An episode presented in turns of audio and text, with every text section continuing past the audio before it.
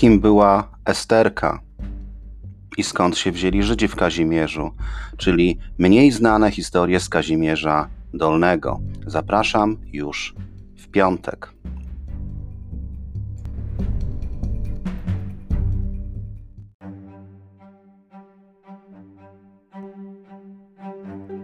Różne są motywy na nagrobkach. Kłódka to znak zamknięcia grobu po wieczne czasy. Jedno z talmudycznych określeń grobu oznacza zamknięcie czy zamek.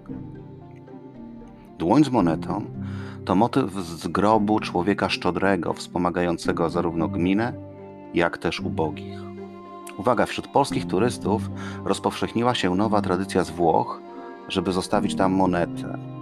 Niestety żart Barei jest jak najbardziej na miejscu, bo to niewłaściwe. Narody semickie na nagrobkach pozostawiają kamień z miejsca zamieszkania, na dowód odwiedzin. Mnie najbardziej zaciekawił motyw gryfa.